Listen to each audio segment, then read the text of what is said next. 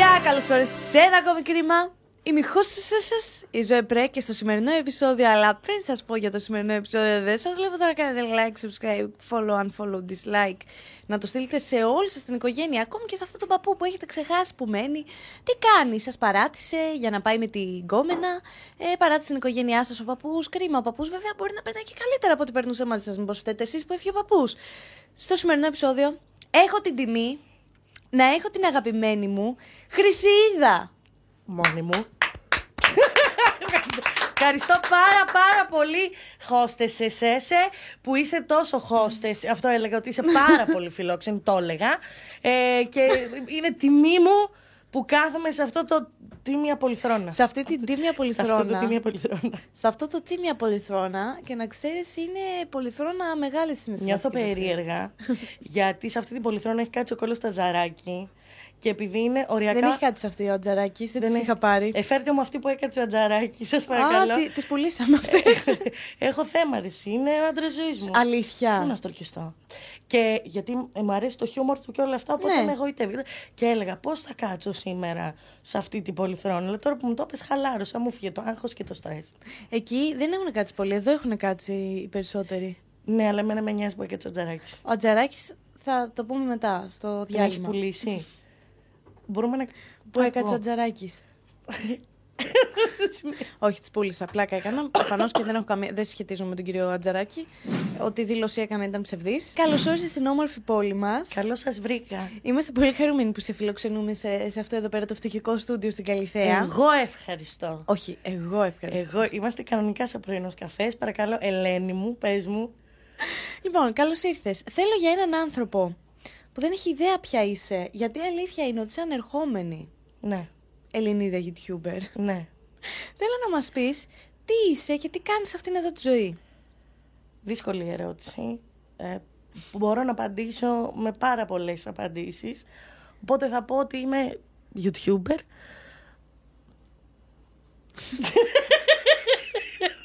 λοιπόν, δεν μπορώ να με θεωρήσω ούτε YouTuber. Κατάλαβες. Θα πω σε ένα γενικό πλάνο ότι είμαι διασκεδάστρια. Δηλαδή, Entertainer. Καλά τα λες. Ωραία είσαι και νόστιμα. Είσαι ναι, δηλαδή τι κάνω; είμαι ερασιτέχνης τελείως. Δηλαδή αυτό που βλέπω σε αυτό το στούντιο, το πολύ επαγγελματικό που έχει και χολύπτη. Μου συγχωρείς γιατί. Τα καμούρκι. Λοιπόν, που έχει χολύπτη και σκέφτομαι ότι εγώ δεν έχω καν μικρόφωνο, ας πούμε. Λέω, λέω πώς μπορεί να ένιωσα μπαίνοντας εδώ, ερχόμενη. Ε, έτσι λοιπόν μπορώ να πω ότι είμαι απλά μια διασκεδάστρια, ένας άνθρωπος που λέει κάποιες καφρίλες μπροστά στην κάμερα. σω ε, κάνω και κάνα live που και που. Ε, λίγο με τραγούδια έτσι, αν περνάμε καλά. Ε, οπότε αυτό θα έλεγα ότι είμαι. Και θεολόγος. Και θεολόγος θα πω ότι είμαι θεολόγος. Ε, Πώς γίνει, εμένα αυτό μου κάνει τρομερή εντύπωση όταν σε γνώρισα. Πώς γίνει να είσαι θεολόγος; Η δουλειά δεν είναι ντροπή, εσύ.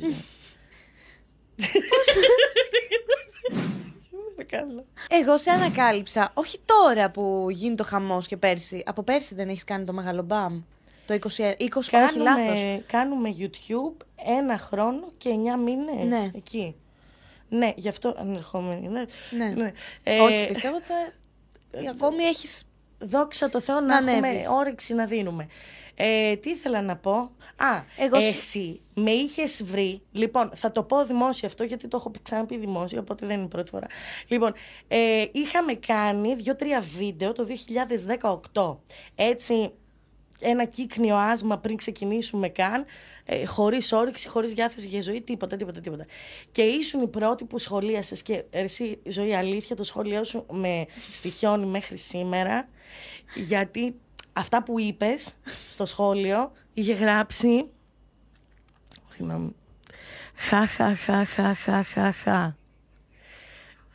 Ήταν, ήταν ένα σχόλιο που, που δόμησε ίσως το σημερινό κανάλι που βλέπετε διότι, συγγνώμη κιόλας διότι μου έδωσε ελπίδα και χαρά και τα εφόδια να συνεχίσω αυτό. Ευχαριστώ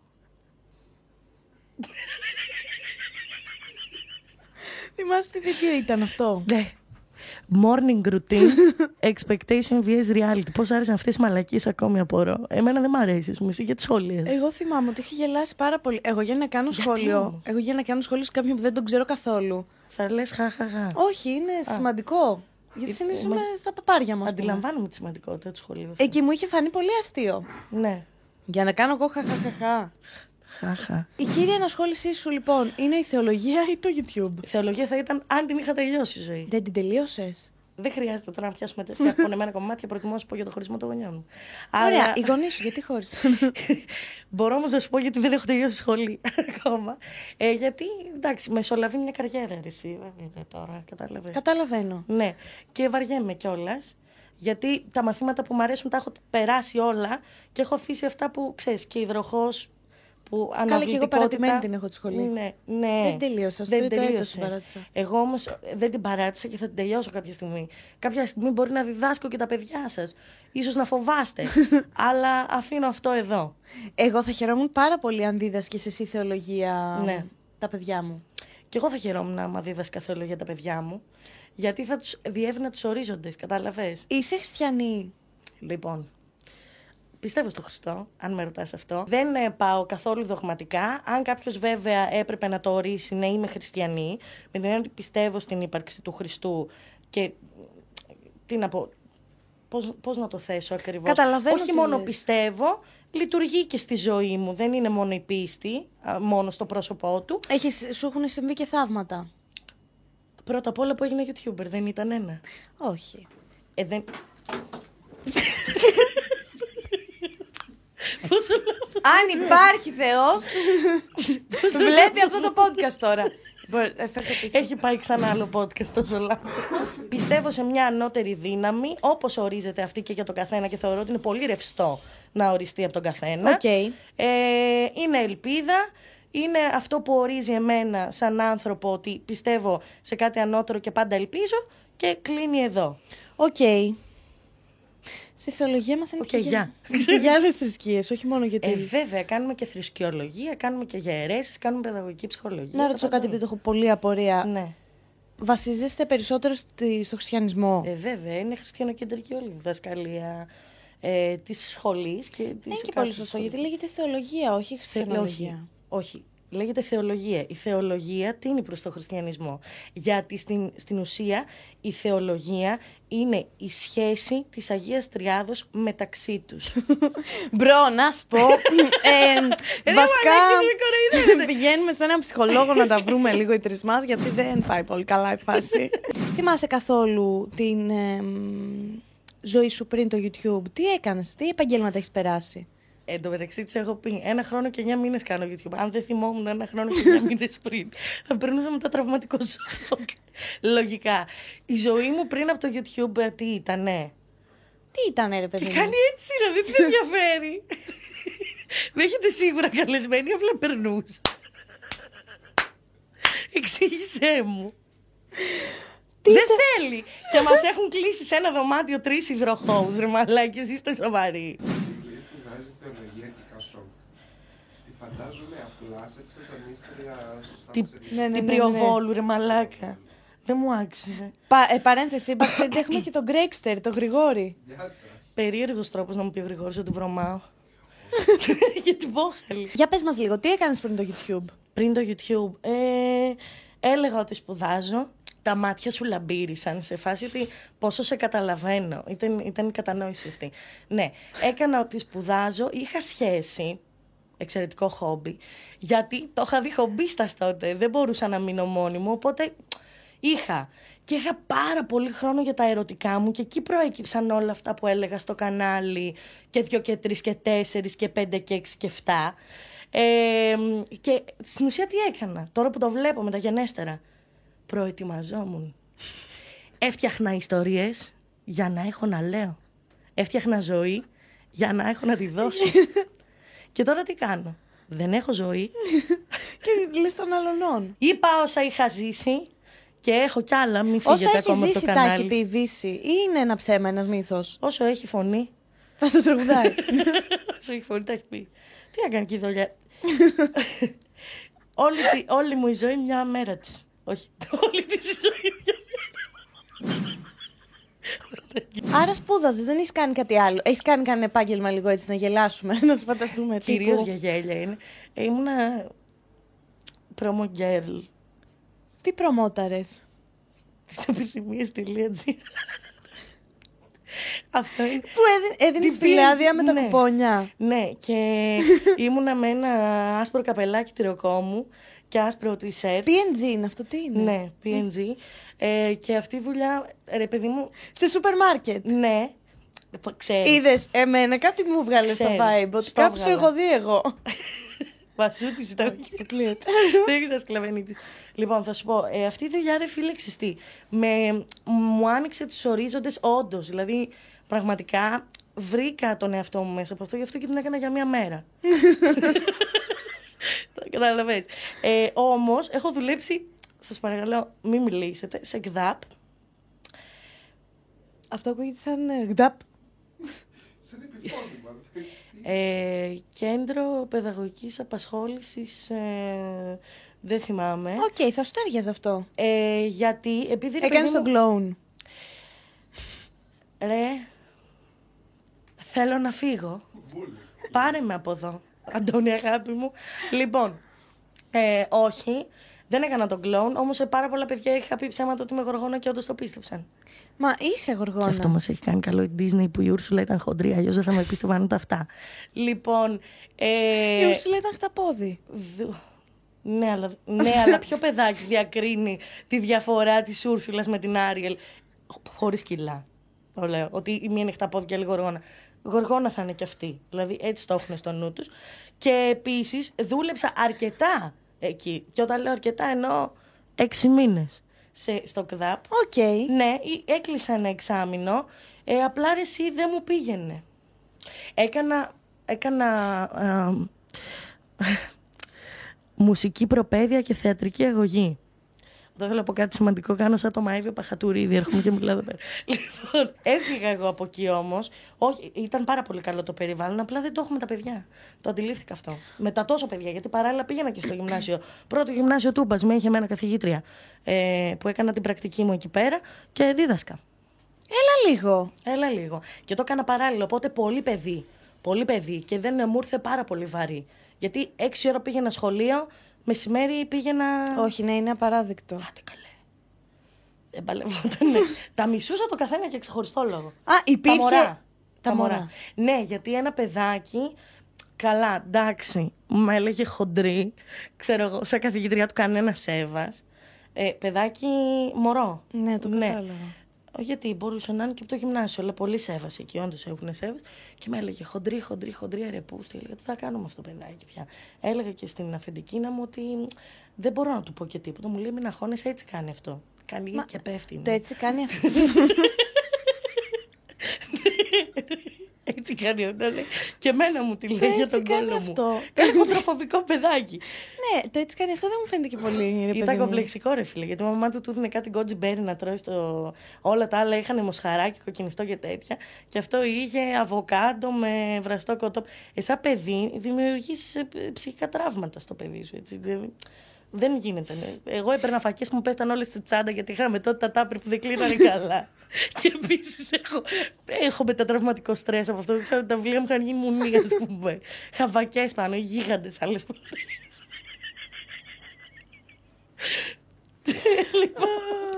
Λοιπόν, αν βγει αυτό το podcast, αν βγει. Είναι όλο λάθος. Και είχε πάρα πολύ κόμπλεξ αυτό το παιδάκι. Μάλλον μεγάλωνε με αυτή την ιδέα. Το φόβο τύπου μη γίνεις χοντρός, μη γίνεις χοντρός. Ε, με έλεγε έτσι κάνα δίμηνο. Ρε, εσύ ζωή δεν άντεξα. Κάποια στιγμή που με, ελε- με ξαναλέει χοντρίτσι και κυλιέται, ξέρεις πώς κυλιούνται τα μωρά σου καναπέδες. Ε, του φεύγει μια γλανιά. και με όλη μου την παιδαγωγική. την παιδαγωγική. α, τι άλλο να πάτε. και μόνο με την παιδαγωγική γνώση και την ωριμότητα, απλά μετά το φώναζα κλανιάρη και τελείωσε αυτό το beef. Εγώ κλανιάρη, κλανιάρη, μόνη μου. Μόνη μου και εντάξει, οκ, ναι. Τίτλος του, του podcast. Φώναξα ένα παιδάκι κλανιάρη. Τότε φώναξα ένα παιδάκι στον ΚΔΑΠ που δούλευα και ήμουν καθηγήτριά του. Κλανιάρη. Ε, μαλάκα εντάξει, και ξέφυγα, ναι, γι' αυτό κατάλαβα ότι δεν είναι για μένα. Και είπα να ασχοληθώ με το YouTube και τη διασκέδαση θα μπορούσε κανείς να πει. Οκ, Γιατί όχι. Τα Κοίτα, παίρνω εγώ προσωπικά. Νευριάζω. Και ερχόταν η μάνα και έλεγε να σου πω, μα το παιδί γιατί δεν θα έχουμε καλά. Γιατί αυτά γίνονται στη ζούλα. Ε, δεν έλεγα, Α, κλανιάρη δεν φώναζα. Άντε, κλανιάρη έλεγα. Και Α, okay. ξέρεις, πλησίαζε η αυτή και κλανιάρη. Και χάνεται. χάνεται κλανιάρι. Όπως η κλανιά ήταν το. Δεν ήταν. Ήταν ακούστηκε Dolby Digital. Μια χαρά. Ωραία, άρα το πιο τραβηγμένο που σου είχε συμβεί τότε ήταν αυτή η φάση. ναι, δεν μου είχε συμβεί κάτι άλλο. Ήταν ήσυχα παιδάκια και πάρα πολύ ωραίο περιβάλλον. Απλά εγώ δεν τέριαζα. Πιστεύεις ότι η θεολογία συνδυάζεται με το LGBTQI και με όλα αυτά που προσπαθείς να περάσεις και εσύ μέσα από το κανάλι σου; Λοιπόν, θεωρώ ότι η ιδέα, όχι της θεολογίας, αλλά η ιδέα του χριστιανισμού, μιας θρησκείας που πρεσβεύει απαραίτητος και μόνο την αγάπη, ε, συνδέεται άρρηκτα με κάθε άνθρωπο άνευ σεξουαλικότητος. Η εκκλησία όμως, γιατί είναι πολύ κακό που ταυτίζουμε την εκκλησία με τη θρησκεία, είναι δογματικό. Είναι, είναι κάτι δογματικό. Είναι, είναι κάτι που ορίζει κανόνες. Ε, πολλές φορές έχει ορίσει κανόνες και ε, χωρίς να ερωτηθεί από κανέναν, ας πούμε, δεν είναι ναι. κάτι συλλογικό. Είναι κάτι που κάποιος ορίζει κάτι. Γι' αυτό δεν μου αρέσει το δογματικό. Okay? Ε, οπότε θεωρώ ότι η θρησκεία όντως ταυτίζεται με κάθε άνθρωπο, ανεξαρτήτου μέχρι και κοινωνικής τάξης, σεξουαλικότητας, τα πάντα όλα. Αλλά η Εκκλησία απομακρύνει. Η Εκκλησία θέλει την ελίτ και δεν μπορώ να καταλάβω πώς ορίζει. Η ελίτ είναι, είναι οι γιαγιάδες ή τιμοθάνοντε. Η ελίτ είναι ε, οι άνθρωποι που ζουν καθώς πρέπει σύμφωνα με το δογματικό ρόλο. Το καθώς πρέπει το αγάπη των πλησίων σου που συχαίνεσαι οποιονδήποτε μα δεν, μα είναι πλησίον σου. Αυτά είναι πράγματα που έχουν λεχθεί από τον ίδιο τον Χριστό, από τον ίδιο το πρεσβευτή ναι. της θρησκείας. Και αυτά δεν... Είναι τα μόνα που δεν τηρούνται Είναι βασικά. τα μόνα που δεν τηρούνται και τηρείται ας πούμε το να κάνω νηστεία και το όταν πει τον να κάθεις το ύμνο να είμαι ακάθιστη δηλαδή ε, εντάξει, υπάρχουν πολύ πιο σημαντικά πράγματα από αυτό. Και πολλές φορές έχω πει ότι η θρησκεία είναι, α, πώς να το πω, το θέατρο του πιστού. Γιατί ε, ωραία μας έπαιξε στο θέατράκι σου ότι είσαι πιστός. Τώρα, ενώ παράλληλα δεν τρως κρέας, είναι εύκολο να βουλώσεις λίγο το στόμα σου όταν μου ρίχνεις το εκάστοτε καντήλι γιατί απλά είμαι εγώ ας πούμε. Π.χ. Ναι. Ή γιατί απλά σηκώθηκες με νεύρα σήμερα και θες να βρήσεις κόσμο ε, ή, ή γιατί θες να κακολογήσεις εμένα πίσω από την πλάτη μου. Αυτά είναι πραγματικές νηστείες. Αυτά είναι που, που πραγματικά πρέπει να κάνουμε όλοι. Πρώτα απ' όλα για την ψυχή και τον εαυτό μας και ύστερα να μπαίνουμε σε διαδικασίες α, κανόνων. Α, έτσι συμφωνώ κι εγώ. Αν όμως γινόμουν εκπρόσωπος της θρησκείας, δεν θα τους έφερνα όλους στο χριστιανισμό. Δεν είμαι. Δεν είσαι ο Χριστόδουλος. Ο Χριστόδουλος. Σας πάω. Δεν, δεν νιώσατε τώρα το σας πάω. δεν, το, δεν, το, δεν το ψυχανεμιστήκατε. Δεν θες να με βάλεις πάντα στο κινητό σου μέχρι να φτάσει 70 χρονών. Με ένα σταυρό μαζί. Είναι το χιούμορ ένας πιο ανώδυνος τρόπος να θίξει σοβαρά θέματα. Ναι. Και επίσης θεωρώ ότι και το κοινό είναι έτοιμο να το δεχτεί αυτό. Γιατί όμως, Όχι γιατί έχει οριμάσει το κοινό σαν κοινό, σαν άνθρωποι, αλλά γιατί περνάμε τόσο δύσκολες καταστάσεις τα τελευταία δύο χρόνια που οτιδήποτε πλέον αρχίζεις και λες σοβαρά τους βγαίνει ένα δεν θέλω, δεν θέλω, πες, μου, πες το μου αλλιώς ή πες το μου, πες το μου διακριτικά ότι θα με γαμίσει η ζωή ας πούμε, κατάλαβες. Ναι. Οπότε τι κάνω, δεν κάνω χιούμορ, λέω διακριτικά πώς μας γαμάει η ζωή καθημερινώς. Και όχι εσύ, αλλά...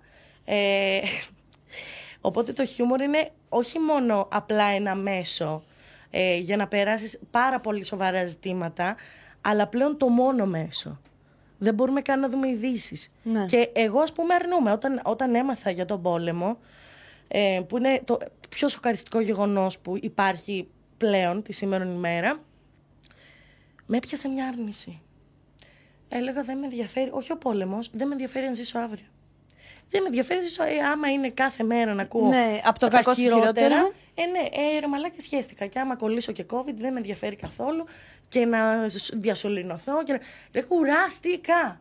Κουράστηκα. Οπότε αρχίζεις λίγο και ε, δημιουργείς ένα διαφορετικό mindset και λες ότι ζω το σήμερα. Κάτι που χρειαζόταν να, να, να έχουμε, ναι. χωρίς να γίνουν όλα αυτά εννοείται. Ναι. Αλλά ο άνθρωπος είναι πάρα πολύ άπλιστο και χάριστον, οπότε δεν δύναται να έχει αυτό το χαρακτηριστικό από μόνος του.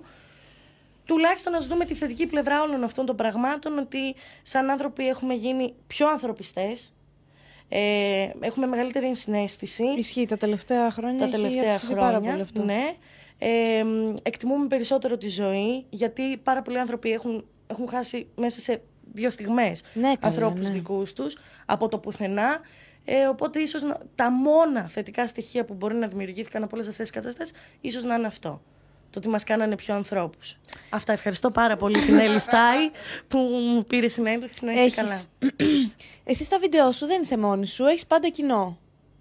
Έχω πάντα την Ειρήνη που είναι η συνεργάτη μου σε πρώτη μετάφραση και όποτε τυχαίνει πλέον, επειδή όλες έχουμε χωριστεί σε διαφορετικά μέρη, έρχονται και, επειδή είμαστε παρέα Ναι. όλες, ε, την Ειρήνη δασκάλου να πω, να πω και επίθετο, γιατί το κορίτσι μου πολλές φορές ξεχνάω το επίθετό του να το αναφέρω. Και έρχονται και οι φίλες μας όποτε μπορούν και κάνουμε εκεί πέρα έτσι χαβαλεδάκι.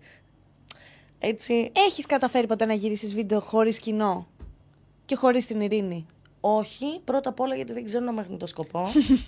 Πολύ βασικό. Να μαγνητοσκοπώ. να μαγνητοσκοπώ. Δεύτερον, δεν ξέρω να εντιτάρω. Πολύ βασικό. Η Ειρήνη κάνει και το μοντάζ. Η Ειρήνη κάνει βιντεογραφία και μοντάζ. Οκ. Εγώ ξέρεις τι κάνω. Ε, Την ωραία. και την αστεία. Έλα. Πέρα... ναι. Αλλά πέραν αυτού, διαβάζω και τις ιστορίες. Μην με, μην με κάνεις τόσο. Έλα, αγάπη μου, ναι, όχι, προφανώς. Όλη η υπόθεση συμφωνώ ότι είναι το μοντάζ. Όχι, Γιατί είναι ένας μεγάλος συνδυασμός. Γιατί όσο μοντάζ και να κάνεις, αν αυτός που είναι μπροστά από την κάμερα δεν τα λέει. Θέλω να πω ότι είναι το πιο κουραστικό, ρε παιδί μου. Αλλά εξίσου είναι Είναι εξίσου σημαντικά όλα. Ναι, και επίσης πολύ σημαντικό το ότι ε, ανα, αναλαμβάνω, ας πούμε, εγώ το να διαβάσω τις ιστορίες που είναι αρκετές και πρέπει να τις ξεψεχνήσω Ναι, και να τις δω τι καρτάρεις. ταιριάζει. Οπότε κάπως έτσι έχουμε ε, μοιράσει τις δουλειές για να είμαστε και λίγο δίκαιοι μεταξύ μας. Αν και δεν μπορεί να φτάσει σε δικαιοσύνη το πόσες ώρες ξοδεύει πάνω από το PC της η Ειρήνη. Ε, αλλά δεν μπορώ να το κάνω. I'm really sorry. Πόσες ιστορίες μπορεί να σου στέλνουν ένα βίντεο που πρέπει να ξεσκαρτάρεις; Έχει τύχει να μου στείλουν, δηλαδή συνήθως σε ε, content όπως τοξική πρώην και τέτοια, που όλοι έχουμε από έναν, είναι και εγώ έχω μια ελιά στον κόλο. Ε, από έναν. α, ε, από ένα τοξικό πρώην. όλοι Τουλάχιστον. έχουμε. Ναι, at least. Ε, μπορεί έχει τύχει και χιλιάρα. Και δεν προλαβαίνεις να τις διαβάσεις όλες Ε, φυσικά και όχι. Φυσικά και όχι, αλλά όσες περισσότερες μπορώ, προκειμένου και. Γιατί σκέφτομαι και τον άλλο που έχει κάνει τον κόπο να τη γράψει. Ναι. Και δεν πάει ποτέ χαμένη, γιατί όταν ξανακάνω ίδιο θέμα, λέω. Και εσείς που μου έχετε στείλει και δεν την έχω δει, στείλτε μια Ξαναστείλτε τελίτσα την. να έρθει πάνω Οκ. να την ξαναδώ. Τίποτα δεν πάει χαμένο. Αλλά σκέφτομαι πάρα πολύ τους ανθρώπους που κάθονται και συντάσσουν ολόκληρα κείμενα και εγώ μπορεί να τύχει να μην το δω.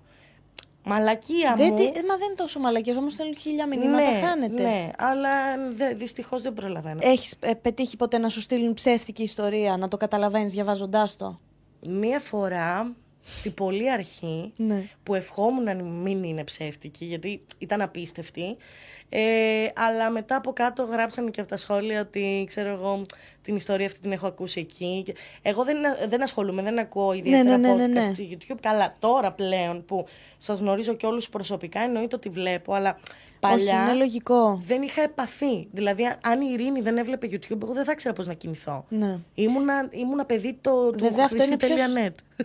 Έβλεπα μόνο σειρές. Βέβαια, αυτό είναι το πιο σωστό. Να... Γιατί εγώ δεν μπορώ να βλέπω τον ανταγωνισμό μου, γιατί δεν θέλω να.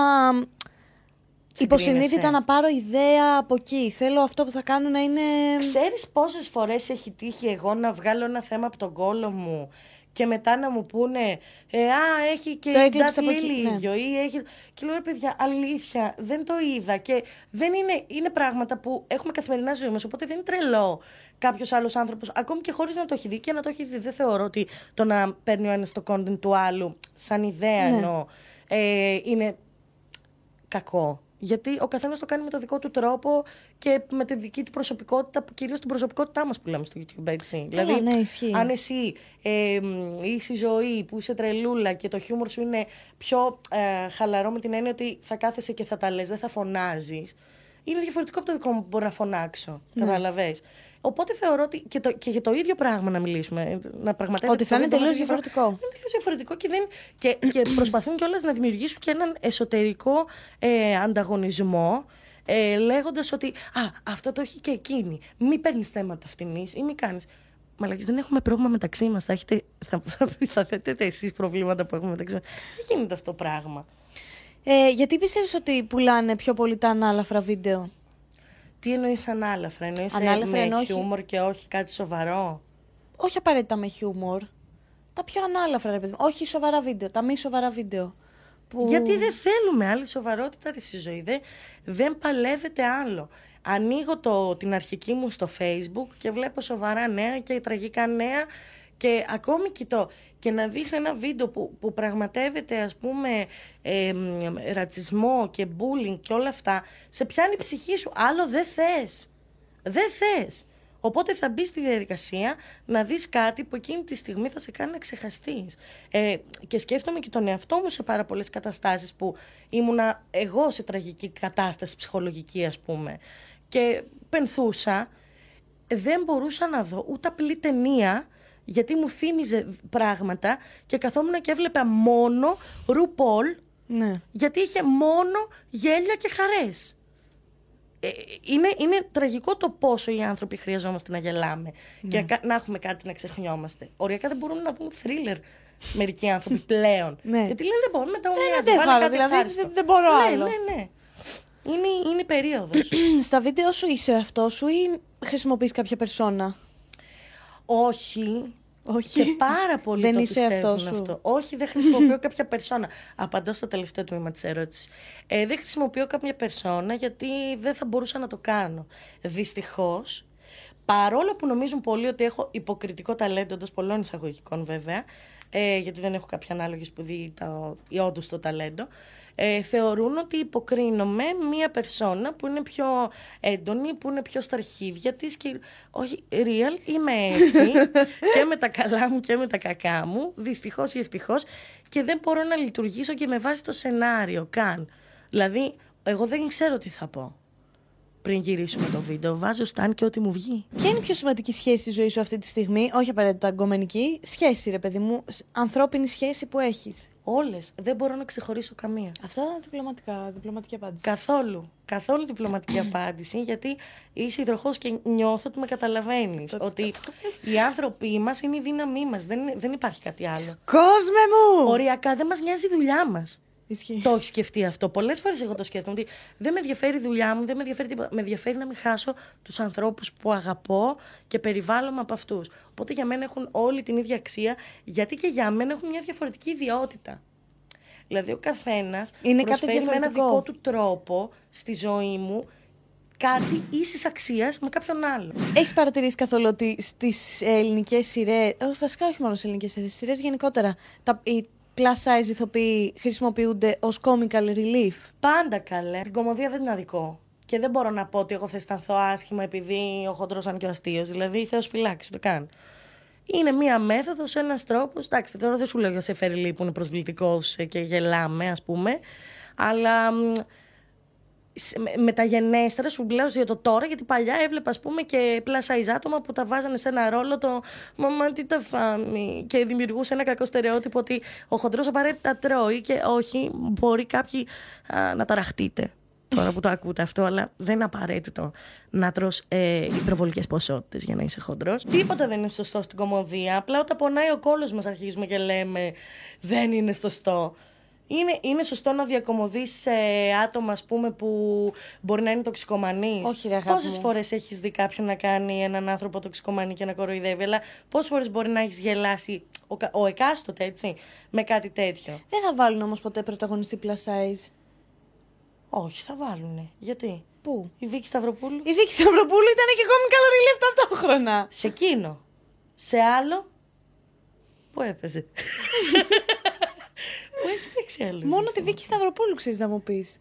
Θα, βάλω εγώ, θα κάνω εγώ ταινία ρομαντική που θα, σε, που θα έχω ένα plus size άτομο το οποίο δεν θα είναι αστείο; Όχι εγώ. Ισχύει αυτό που λέει. Ισχύει αυτό που δηλαδή, λέω. Δηλαδή έτσι που το παρατηρώ, γιατί η ελληνική τηλεόραση δεν βλέπω. Την έχω καράχεσμένη με το τι Μόνο η Μίρκα Παπακοσταντίνου. Η Μίρκα Παπακοσταντίνου όντως είναι. Η οποία... Και όντως είχε ε, τέτοιο και ρομαντικό στοιχείο. Δεν, δεν χρησιμοποιήθηκε ποτέ σαν comical relief, όπως λέει η νεολαία. Καλά, είναι comical relief. Σε ποιο ήτανε, σε ποιο παρουσιάζονταν σαν η χοντρή; Αυτό θέλω να Α, πω. κατάλαβα τι λες. Κατάλαβες; Ναι, okay. Να είχε αυτή την ιδιότητα ότι ναι, ήταν χαχά, μια μας κάνει αυτή σεξι κυρία πάντα. Ήταν μια σεξι κυρία plus size που πολλές φορές, ας πούμε και σαν Τζέλα Δελαφράγκα, εξαγίνευε. Δηλαδή, όντως υπήρχε αυτό το α, μπουνιά στο στερεότυπο Ισχύει. με τη Μίρκα Α, Παπακοσταντίνου. πάλι, ρε Πας Παπαθανασίου το κάναν αυτό. Ναι, αλλά και στο τέτοιο, και στους Σταύλους Ερέτης και ο Αλέξανδρος Ρήγας Και που ο έχει Ρήγας, κάνει ναι. με τη Μίρκα Παπακοσταντίνου. Γενικά νομίζω είναι και μ, τι βγάζει ο κάθε ηθοποιός. Δηλαδή, εμ, άμα εκφράζεις ένα κομικό στοιχείο τύπου Σοφία Βογιατζάκη που είναι, ξε- το, το, το γέλιο της είναι ξεκάθαρα πρέπει να κάνει έναν άνθρωπο πολύ πιο ανάλαφρο συνειδησιακά και οπότε και μόνη της μπαίνει σε αυτό. Ναι υπάρχει η αντίληψη Ναι, και αυτό- πιθανόν και η αντίληψη να έχει δημιουργήσει ε, αυτούς τους ηθοποιούς, αυτή την κάστα ηθοποιών ε, αλλά Έχουμε δει και το άλλο. Α μην είμαστε τόσο κατηγορηματικοί. Το λέω σαν πλασάιζ, έτσι. Ναι. Παρ' όλα αυτά, θεωρώ ούτως ή άλλως ότι η Ελλάδα είναι πάρα πολύ πίσω σε, και σε mindset και σε ε, Καλά, τέχνη. ναι. Είναι πάρα πολύ πίσω στην τηλεόραση. Γιατί η τηλεόραση είναι ίσως το πιο σούπερ αναχρονιστικό ε, προϊόν που έχουμε τη σήμερα ημέρα. Παίζουν τα ίδια και τα ίδια, αναμοχλεύονται οι ίδιες ιδέες, λαμβάνονται ιδέες που υπήρχαν στο εξωτερικό πριν 10 χρόνια. Δεν μπορούν αυτά τα πράγματα πλέον να ταυτιστούν, δεν το καταλαβαίνουν, γι' αυτό δεν έχουν νούμερα. Εν πάση περιπτώσει, κάποιος σα με βάλει έναν α, διευθυντή παραγωγής ή δημιουργικής, δεν ξέρω πώς λέγονται αυτά στην Αρχισυντάκτης τηλεόραση. κάτι. Αρχισυντάκτης κάτι. Α, μπας και πάμε λίγο μπροστά. Αυτό το πώς το λέω, μαγαζάκι που θα μπορούσε να κάνεις τηλεόραση. Η αλήθεια είναι βέβαια ότι έχουν, δημιουργη- έχουν δημιουργηθεί στο παρελθόν τόσο καλές σειρές κομικές. Και δεν έχουν πάρει το α, feedback που τους άξιζε. Τότε δεν το είχαν πάρει. Τώρα όμως έχουν. Ναι, και, και αντί να, να, να δουν αυτό Και να πούνε θα αντιληφθούν, κάνω κάτι καλύτερο. Θα κάνω κάτι καλύτερο ή και κάτι που να πλησιάζει έστω. Γιατί έχει βγει κάτι αντίστοιχο τη σήμερα ημέρα, σαν το τι ψυχή θα παραδώσει μωρή. Όχι. Που κόπηκε κιόλας. Ανατρίχιασα. Ανατριχίλες. Αγαπημένη σειρά. Ναι. Υπάρχει κάποιο στο ελληνικό YouTube που θα ήθελε να κάνεις collab και δεν έχεις κάνει; Το θέλω να κάνω collab με το το συμπαθώ απίστευτα και το θαυμάζω. Απέχει 100%. Δηλαδή, αν με κάποιον ε, δεν θέλω να κάνω collab, δεν σημαίνει ότι δεν το θαυμάζω, αλλά θεωρώ ότι, δεν, ε, ότι θα συγκρουστούν. Δηλαδή, Διπλωματικό. π.χ. Ε, θαυμάζω τον Αλέξανδρο Κοντοπίδη, είναι αρρωγός ε, στο, στη, στην ε, χιουμοριστική μου προσέγγιση που έχω δημιουργήσει και την ακρίβεια τόσα χρόνια, αλλά δεν θα μπορούσα να κάνω βίντεο μαζί του. Θεωρώ, σε πρώτη μετάφραση, είναι πάρα πολύ έντονος και εκείνος.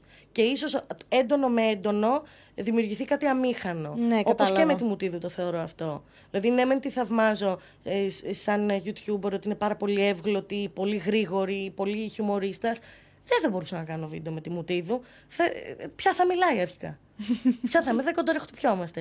και, και οι δύο έτσι. Ναι. Οπότε ε, θεωρώ ότι τη σήμερα ημέρα που το έχω πει 100.000 φορές και δεν ξέρω γιατί μου έχει κολλήσει αυτή η γιαγιαδίστικη φράση. Τη σήμερα ημέρα, Τη σήμερα ναι, ημέρα. το 2022. Ναι. Ε, αν υπήρξε κάποιος που θα μπορούσα να κάνω collab είναι εσύ. For sure. Ε, Μάθεις τι κάνουμε τώρα; α, στο κανάλι μου ρε. Α, ναι. Στο κανάλι μου. Θα, για να πόσο θα ανέβεις κάτσεις να όλα έρθω να αρχίδια. κάνουμε ένα βίντεο; Δεν είναι η Ειρήνη εδώ, θες να το κάνουμε μαζί; Αμέ. Ωραία. Ε, Όταν με έρθει η σένα, Ειρήνη. Τον επώνυμο. Ε, πολύ. Κάρο Τάρτς έχω κάνει ήδη και ακόμη καλύτερο θα έκανα και τώρα που έχουμε ε, δημιουργήσει σχέσεις ε, περισσότερες. Κατινέγκο. Ε, Κατινέγκο ε, μπορώ να κάνω, αλλά ένα σημείο. Κατινέγκο θέλει να είμαι και μεθυσμένγκο, γιατί ο Γιάννης μιλάει κατάπαυστα και οριακ- ε, ορι- ο- μερικές φορές μου κόβει την ε, φόρα. Ξεχνάω τι ήθελα να πω, γιατί του δίνω προσοχή στο τι λέει και λέω εγώ τι ήθελα να πω τώρα. Κάτι- Δύο έντονες προσωπικότητες πάλι δηλαδή μαζί. Ναι, που όμως ταιριάζουμε γιατί υπάρχει φιλία από πίσω. Αν δεν υπήρχε φιλία από πίσω. Θα τον είχες και μου έλεγε κοπανίσει. να κάνουμε κολλά που θα έλεγα Μαλάκα δεν μπορώ. Δεν, δεν, δεν μπορώ να μιλήσω. Δεν κατάλαβες. μπορώ. Και γι' αυτό ε, είμαι, νιώθω safe γιατί μπορούμε να μαλώσουμε. Γιατί υπάρχει αυτό, αυτή η άνεση του. Ναι. Θα μαλώσουμε. Δεν πειράζει να μαλώσουμε. Όχι, εντάξει, κομπλέ. Τι content δεν θα έκανες με τίποτα; Σοβαρό. Ε, και όταν λέω σοβαρό, εννοώ να μιλήσω απαραίτητος κοινωνικά, δηλαδή αποκλειστικά και μόνο κοινωνικά, χωρίς χιούμορ, με λίγο, λίγο κοινωνικό μήνυμα μέσα, γιατί αυτό κάνω συνήθως. Πολύ σπάνια δηλαδή, συνήθως. Ναι, ε, δεν θα μπορούσα να το κάνω αυτό. με τίποτα. Ε, δεν θα μπορούσα να κάνω κάτι δραματικό. Δηλαδή να μιλώ. Σαν το Mr. Μπούτια κάτω να διάσει. Δεν εννοούσα αυτό δραματικό ρε μάλλον να παίζω τη μήνυ και να Παιδί μου!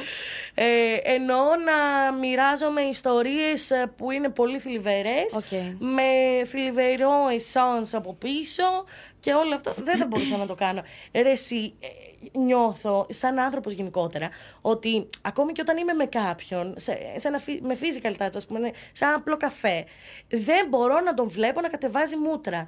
Πρέπει, νιώθω ότι μου έχει δώσει ο Θεός για κάποιο ναι, λόγο, ναι, ναι. αθέμητα το αισθάνομαι αυτό έτσι, ε, ότι είμαι υπεύθυνη εδώ.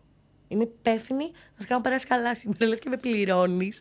Και είμαι, πρέπει να ανταποκριθώ στην πληρωμή μου. Ε, πρέπει αυτό ο άνθρωπο να είναι χαμογελαστό σήμερα. Και μερικέ φορέ, α πούμε, η μπάντα μου γι' αυτό μου φωνάζει Πούτιν. Αχ, δεν έπρεπε να το πω αυτό. Είναι πολύ κακό. Δικτάτορα εννοώ. Okay. Πω, πω, κάτσε. Κάτσε. Ε, αλλά δεν μπορώ. Δεν μπορώ άλλο. δεν μπορώ να είναι αυτό το πράγμα ε, το, το political correct με βράζει, με, με τη σκοτώνει. Οκέι, okay, υπάρχει ένα εσωτερικό αστείο στην μπάντα μου που προσπαθούν αντί να με πούνε Χίτλερ, ας πούμε, πλέον με λένε Πούτιν γιατί όλοι γνωρίζουμε. Άλλο ένα δικτάτορ. λοιπόν, ε, και γι' αυτό με λένε γιατί ε, τους εξαναγκάζω όλους να είναι καλά. και ε, τους εξαναγκάζω επίσης να είναι όλοι ερωτευμένοι μαζί. Τους παίζεις. Ε; Τους παίζεις. Βάλα. Ξεκάθαρα. Καθημερινά. Καθημερινά μου, καλημέρα μου λένε: Οκ, πότε κάνουμε σεξ. Ωραία τα λέμε. Αλλά καλημέρα θα είναι να το κάνουμε σεξ. Ε, το κάνω αυτό γενικά. Στους, στους φίλους μου. Σεξ. Μ' αρέσει να... Ενώ να τους φέρνω σε μηχανή γιατί γελάω με αυτό, πειράζω. Ναι. Εν τω μεταξύ, αν με δεις με γκόμενο, είμαι ναι, ναι, ναι. Αυτό το πράγμα. Έλα, μωρό. Ε, συγγνώμη, έχω πάρα πολύ άγχος και ε, ενώ όταν έχω άγχος είμαι λίγο μηχανή. Και στον άλλο είμαι. Καλημέρα. Ε, που έλεγε. Καλημέρα από λέει. Αυτές οι νότες λέει με κάνουν να τελειώνω. Και του, αυτή η νότα λέει με κάνει να τελειώνω. Που παίζαμε στην πρώτη. Ε, πότε θα γίνω νότα. Δηλαδή αυτό σε εγκόμενο δεν θα το. Δεν θα, θα είμαι. Beach. Εντάξει, λέω μαλακίες τώρα ότι είμαι άβολη. Είμαι άβολη στο πρώτο ραντεβού πάντα μέχρι να πάρω την άνεση. Αλλά γενικά σε επικοινωνία και πριν το πρώτο ραντεβού αλλά και μετά είμαι πάρα πολύ της σχολής στα love. Δηλαδή ε, το πιο ρομαντικό που έχω πει σε... Είμαι ρομαντική ωστόσο ψυχή πάρα πολύ αλλά σε, σε επικοινωνία δεν μπορώ τόσο όλη την ώρα και το πιο ρομαντικό σε άνθρωπο που έχω πει είναι ότι και μ' άρεσε κιόλας αυτή η τέτοια ότι ε, δεν θυμάμαι. κάτι του είχα πει ότι είναι κλόουν και φέρει την περούκα. Κάτι τέτοιο, ρε παιδί μου. Δηλαδή, αυτό μου αρέσει πάρα πολύ. Α, σου αρέσει το να μην... interaction που κοροϊδεύει και okay. προσβάλλει εντός πολλών εισαγωγικών ο ένας τον άλλον. Οκέι, okay, κατάλαβα. Ναι. Αυτό σου δημιουργεί ένα τσιτσίνισμα λίγο. Ένα... Τι τσιτσίνισμα, τρελένα μου. Το στομάχι μου καλέ. Πεταλούδες. Με, με λέει ο άλλος κλόουν. Τρελαίνομαι. Έλα, μωρή κλόουν. Μου τι πέφτεις. Μπορεί. και ξεκινάει ένα ειδήλιο μετά το podcast αυτό. Θα έκανες ποτέ σάτυρα στα πολιτικά και κοινωνικά δρόμενα; Να είναι ένα βίντεο, ρε παιδί μου, καθαρά που θα κοροϊδεύει την πολιτική. Τι είμαι, ρε Μαλακό Λαζόπουλος; Ο Μιτσικώστας. Ο Μιτσικώστας. δηλαδή, αρχικά θεωρώ πάρα πολύ βαρετή την πολιτική σάτυρα. Πάρα πολύ βαρετή. Δηλαδή, και ο Λαζόπουλος που την έκανε και η Ράδιο Αρβίλα που την κάνουν και κάνουν τη φωνή του. Ε, καλό. Σου αρέσει, Μωρή. Έλα, ρε μαλάκα. Το θεωρώ εγώ προσωπικά που είμαι απολυτικ εντός πολλών εισαγωγικών πάλι, γιατί θα σκάσουν κάτι σχόλια από κάτω. Δεν είναι αυτό, είναι νεολαία, ναι, είναι απολυτικ και πρέπει να συμμετέχει τα κοινωνικά και πολιτικά δρόμενα και μπούρου μπούρου. Όχι, είμαι απολυτικ. Δεν, ε, δεν μπορώ. Οπότε αυτού του είδους χιούμορ ε, θεωρώ ότι γελάει πάρα πολύ η μαμά μου το 2009, γιατί πλέον ούτε εκείνη γελάει τώρα. Ε, και δεν μου ταιριάζει και δεν θα μπορούσα να το κάνω. Γιατί influencers και YouTuber είναι απολυτικ; Όντως το Θεωρείς ότι πρέπει να παίρνουν πιο ενεργή θέση ή έστω να δείχνουν ότι γνωρίζουν πού ζουν και τι γίνεται; Πρέπει όλοι να γνωρίζουμε που ζούμε και τι γίνεται. Δεν έχει να κάνει με influencer ε, ή δουλεύω στο φούρνο της γειτονιάς. Δεν είναι. Όλοι πρέπει να έχουμε επαφή και Όχι, πολύ. σου λέω να δείχνεις το... να, το, δείχνεις και στο YouTube. Δεν μας αφορά. Όχι να γίνει το πόλεμο στην Ουκρανία και να σε φάσει. Σήμερα έφτιαξα μπισκότα. Δεν μπορεί να σου πω κάτι ρε στη ζωή. Δεν μπορείς να κάνεις και διαφορετικά. Δηλαδή εγώ το έχω πει. Όταν ε, έγινε το ξέσπασμα, είπα. Επειδή αναγκαστικά θα πρέπει να τοποθετηθώ, γιατί μην νομίζετε και πολλοί άνθρωποι μας θέλουν, δεν θα πεις κάτι. Ε, περίμενε στη Χρυσίδα Καγκούτη να πει κάτι για την πολιτική του, του Πούτιν και τα... Προφανώς το μόνο που μπορώ να σου πω είναι σαν να στάρ Ελλάς, θέλω παγκόσμια ειρήνη που είναι ό,τι πιο λογικό που του να θέλουμε και ο πόλεμος είναι Ελλάδο. Έχεις ανάγκη από μένα να το ακούσεις. Κοίτα, εγώ θεωρώ ότι η αλήθεια είναι ότι πρέπει να τα λέμε λίγο. Ναι, βρε αγάπη. Γιατί ξέρεις πώ στην Ελλάδα Δεν υπάρχει υπάρχουν. Πρέπει, αυτό θέλω να πω. Πρέπει, κατάλαβες. Ότι καλό ότι θα μπορείς ήταν. σαν ζωή να το πεις. Δεν, προ... δεν προποτίθεται όμως να το πεις. Ναι. Δηλαδή, εγώ αυτό που Δεν προ- είπα στη δική μου προσέγγιση είναι ότι μην με ρωτάτε πράγματα τα οποία οριακά δεν γνωρίζω. Όχι δεν γνωρίζω την είδηση, Ναι. αλλά δεν γνωρίζω τι πραγματικά συμβαίνει. Και πολλοί δεν γνωρίζουν τι πραγματικά συμβαίνει. Προφανώς γιατί τα fake news σε αυτό το πόλεμο είναι. Ναι, πέραν από άπειρα. τα fake news, Και από υπάρχει τις μια δύο εσωτερική πλευρές. πολιτική που επίσης δεν γνωρίζουμε. Ναι. Δεν μπορώ εγώ να βγω και να. ε, Επειδή α- αντιλαμβάνεστε, ελπίζω, όσοι μας βλέπετε, ε, ότι το να έχεις ε, ένα σημαντικό α, ε, ποσοστό ανθρώπων που σε βλέπει, πολλές φορές ελοχεύει και κινδύνους ε, κάποια από αυτά τα άτομα να παίρνουν στα πάρα πολύ σοβαρά αυτά που λες και να τα έχουν ως προσωπικό τους mindset και στάση ζωής. Αυτό βέβαια είναι δικό τους πρόβλημα. Πέραν το Δεν ότι είναι είναι δικό δικό τους σου. πρόβλημα όμως, δεν μπορεί να βγαίνει ο εκάστοτε που δεν έχει επαφή με πολλά πράγματα και να σ- μιλά πολύ συγκεκριμένα και να χτίζει συνειδήσεις που δεν ξέρει ο ίδιος. Κατάλαβες. Αν εσύ Ναι. Συμφωνώ. σαν ζωή είσαι διαβασμένη, γνωρίζεις, ε, έχεις πάνω κάτω μια αίσθηση του τι συμβαίνει, σίγουρα μπορείς να πεις παραπάνω. Εγώ όμως που δηλώνω πολύ απροκάλυπτα και χωρίς καμία ντροπή ότι παιδιά, ε, καλός ή κακός, στο μόνο επίπεδο που γνωρίζω από πολιτική είναι μόνο και μόνο ιστορικά, Δηλαδή, πάνω κάτω τι έχω διαβάσει και τι γνωρίζω. Από εκεί και πέρα δεν πηγαίνω με τα σύγχρονα δεδομένα το τι γνωρίζω, τι συμβαίνει. Δεν θέλω, αφήστε με ήσυχη, δεν, δεν με ενδιαφέρει. Κακό, καλό που δεν με ενδιαφέρει. Οκ, ρε μαλάκες ψηφίζω. Άμα θέλετε κόψτε μου τα χέρια να μην ψηφίζω. Ψηφίζουν και χειρότεροι. Ισχύει. Ε, δεν θέλω να, να τοποθετηθώ σε αυτό. Θα τοποθετηθώ μόνο στο ανθρωπιστικό κομμάτι, ότι κάθε α, κίνηση που καταπατά την ευ- ελευθερία του άλλου είναι καταδικαστέα. Και αυτό είναι το μόνο μήνυμα που περνώ. Ποια είναι η γνώμη σου για το cancel influencers, λοιπόν; Τι- Δεν θα μιλήσω για ανθρωποφαγία γιατί αυτά τα, τις mainstreamιές δεν τις μπορώ καθόλου που παίρνουμε πάρα πολλές λέξεις, Ναι. τις ακούω. Ε, ανθρωποφαγία, φασισμός, ρατσισμός, πατριαρχία ε, αυτά μπαίνουν σε μία πρόταση χωρίς να έχει καμία συνοχή μία με την άλλη. Και ακούω ανθρώπους που όντως είναι influencer να λένε «Α, αυτό που κάνεις και μου λες είναι φασιστικό, ρατσιστικό και πατριαρχία κρύβει μέσα του. Είναι ότι έχουν μάθει από λέξεις ρε, ορισμούς. Θα τις βάλω τι έλεγε στην ε, έκθεση τρίτη ηλικίου, θα τη βάλω και αυτήν. Ε, λοιπόν, αυτό το πράγμα, Χριστέ και Παναγιά, δεν καταλαβαίνεις, με μου βιάζει που τα ακούω. Ε, καλό είναι το canceling να γίνεται σαν σιωπηλή διαμαρτυρία. Δεν χρειάζεται να μπω εγώ στη διαδικασία να σου στείλω στη ζωή και στην εκάστοτε ζωή. Ε, ψόφα, είναι uncensored. Ναι. Άντε και γαμίσου ε, τη μάνα το έτσι και το ελιώτικο και- και να πεθάνεις αύριο. Μπορώ απλά να σε κάνω follow. Αυτό ρε παιδιά. Γιατί δηλαδή πρέπει να γίνεται αυτό το έργο. Όχι, και συμφωνώ. εγώ μπορεί να υποπέσω σε οποιοδήποτε λάθος αργότερα. Λάθος που να παρεξηγηθεί, όχι απαραίτητα να κάνω κάτι και να μου στείλει άλλος ψόφα. Γιατί είναι μαλάκα ο Γιώργος και εσύ. Δεν κατάλαβα. Ξέρω εγώ. Δεν είναι ωραίες κατάρε και κατά είναι γαϊδάρα και γυρνάει στον, στον αφέντη. Αλλά μου τη πάει που απλά. Ε, Μιλάω έτσι, σαν γριά. Ε, πάντα με παρομοιώσεις. Ε, και παροιμίες, sorry. Ε, οπότε, μ' αρέσει η σιωπηλή διαμαρτυρία, μ' αρέσει το go away. Σίγουρα πρέπει να υπάρχει το hashtag cancel, γιατί απλά θέλουν να μαζέψουν κόσμο και να μάθει ο κόσμος και όλα αυτά τι γίνεται. Αλλά δεν είμαι υπέρ του βρυσιδιού και του καδιλιού. Ναι, θα, θανατικές... και της ε, κατάρας. Ναι. κατάρας. Παρ' όλα αυτά, πολύ ντόρο, πολύ canceling, αλλά δεν βλέπω κανένα να πέφτει στην ουσία. Οπότε κάτι, κάτι πάει λάθος και με το canceling. Δηλαδή... Άρα το λάθος στο canceling είναι ότι αντί να κάνει ουσιαστική δουλειά. Κάνει, απλά δημιουργεί έναν τόρο, στέλνει κόσμο να βρίζει και να εύχεται θάνατο. Δημιουργεί έναν τόρο, στεναχωρεί ανθρώπους, τους κάνει να περνάνε ε, ένα άγχος και μια στεναχώρια ότι τώρα τα χάνω όλα, γαμήθηκε η κοινωνική κατακραυγή, τα πάντα όλα και στο τέλος ρίχνεις ένα gadget, ένα Max, ένα, ένα iPhone, σαν να μην έγινε ποτέ. Τζάμπα όλο, τζάμπα όλη η διαδικασία, τζάμπα το ότι στεναχωρήθηκαν και οι εκάστοτε influencers που μπορεί να φάνε cancel, τζάμπα και εσύ που έγινες μαλάκας, τζάμπα και το iPhone. Πώς πιστεύεις ότι έχει διαμορφωθεί το πρότυπο ομορφιά στην τελευταία δεκαετία, Στον κόσμο, ναι, όχι στην Ελλάδα. Ναι. Γιατί στην Ελλάδα. Και στην Ελλάδα, φίλε. Θα το, φά... θα το βάλω, φίλε, μην αγχώνεσαι. Θα σου πω.